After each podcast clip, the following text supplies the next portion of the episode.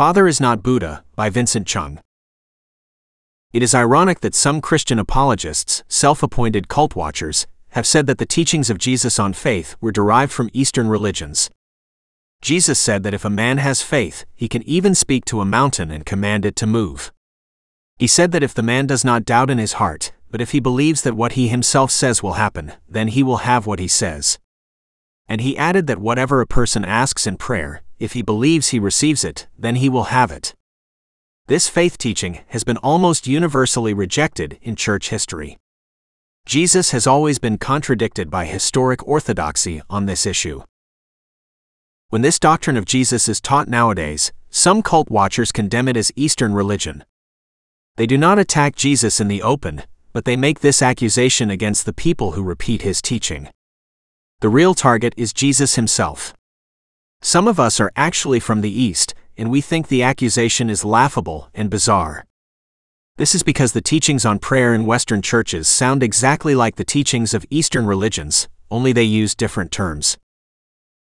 No Eastern religion teaches that a man can speak to a physical object or condition and command it to obey, and is in reality able to demonstrate it in front of people, such as when a Christian preacher curses a cancer to death or pulls up a person from a wheelchair. And like the confrontation between Moses and the sorcerers, when a witch or somebody tries to do something by an evil spirit, the Christian is able to shut down the whole thing in a word by the name of Jesus, so that the evil power fizzles and disappears. Eastern religions cannot do this. On the other hand, Eastern meditation seems to have the same intention, principle, and effect as prayer in historic Western Christianity. They say that prayer does not change circumstances but ourselves. Right, so it is like Eastern meditation. Then they say that, well, they mean that prayer does not change God but it changes us. And right, so it is like Eastern meditation. Historic Western Christian prayer is fake prayer. It is Eastern religion in Christian terminology. Yes. Yes, of course, there are those who pray with confidence that God will change our hearts, and that He would produce spiritual changes in other people too. And since this is as far as they go, it is just like Eastern religions, only that they teach false gods. But do you believe in the true God if you refuse to accept what he tells you about faith and prayer? You confess the true God, but you do not have true faith if you contradict what he says. And then you treat him like how Eastern religions treat their false gods. The Bible teaches the kind of faith that can physically throw a mountain into the sea. It teaches the kind of prayer that can heal the sick and raise a man up from his deathbed. We are not trying to change God when we pray, but we are counting on God to stay the same so that He would keep His promise to change our circumstances. If God promises you something but He changes, then you might not get it. But if He promises you something and He never changes, then you will surely get it. If your circumstances do not reflect His promises to the prayer of faith, then this means that your circumstances are guaranteed to change when you make the prayer of faith.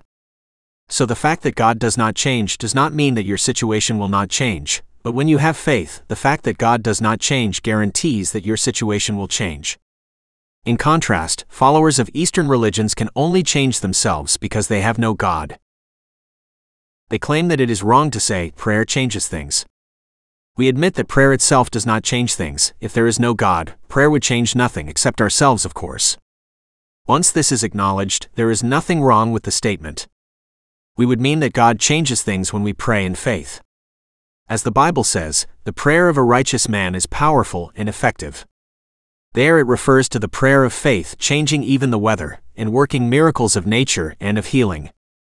They do not want to say that prayer changes things, not because they wish to avoid being crude or because they wish to uphold the sovereignty of God. The sovereign God says prayer changes things, but they do not want to say it because their prayers never change anything, usually not even themselves.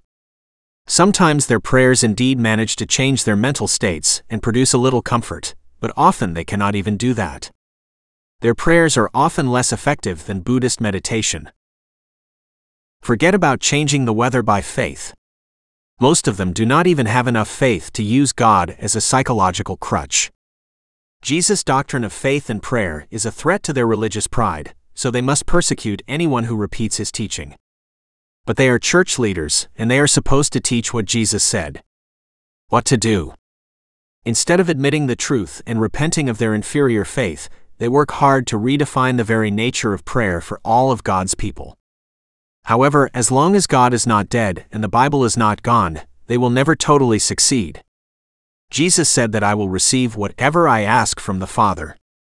When I ask for spiritual things, I will get spiritual things. When I ask for material things, I will get material things. My prayers will be fulfilled in ways that are impossible for men, even in ways that are utterly unnatural. This is authentic Christianity. No Eastern religion is like this. I have never believed anything but the Christian faith, but I can imagine the disappointment of a Chinese convert to Christianity, perhaps from Buddhism. He thinks that he has found a father who cares for him. He comes over to America, supposedly a stronghold of Christianity, hoping to fellowship with others who could teach him more about this Father God. And what does he find? Christian Buddhism.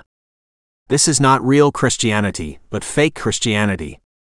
It is something that uses Christian terms but rejects its doctrines and effects. Real Christianity is exactly what Jesus said You will have what you say. You will get what you pray. You will perform the same miracles and greater miracles. You will receive whatever you ask from the Father in the name of Jesus, so that God may be glorified, and so that your joy may be complete, showing yourselves to be the true disciples of Christ. You will receive miracle power when the Holy Spirit comes upon you, and you will receive visions, dreams, prophecies, and signs and wonders. This is truly different from any other religion, Eastern or otherwise.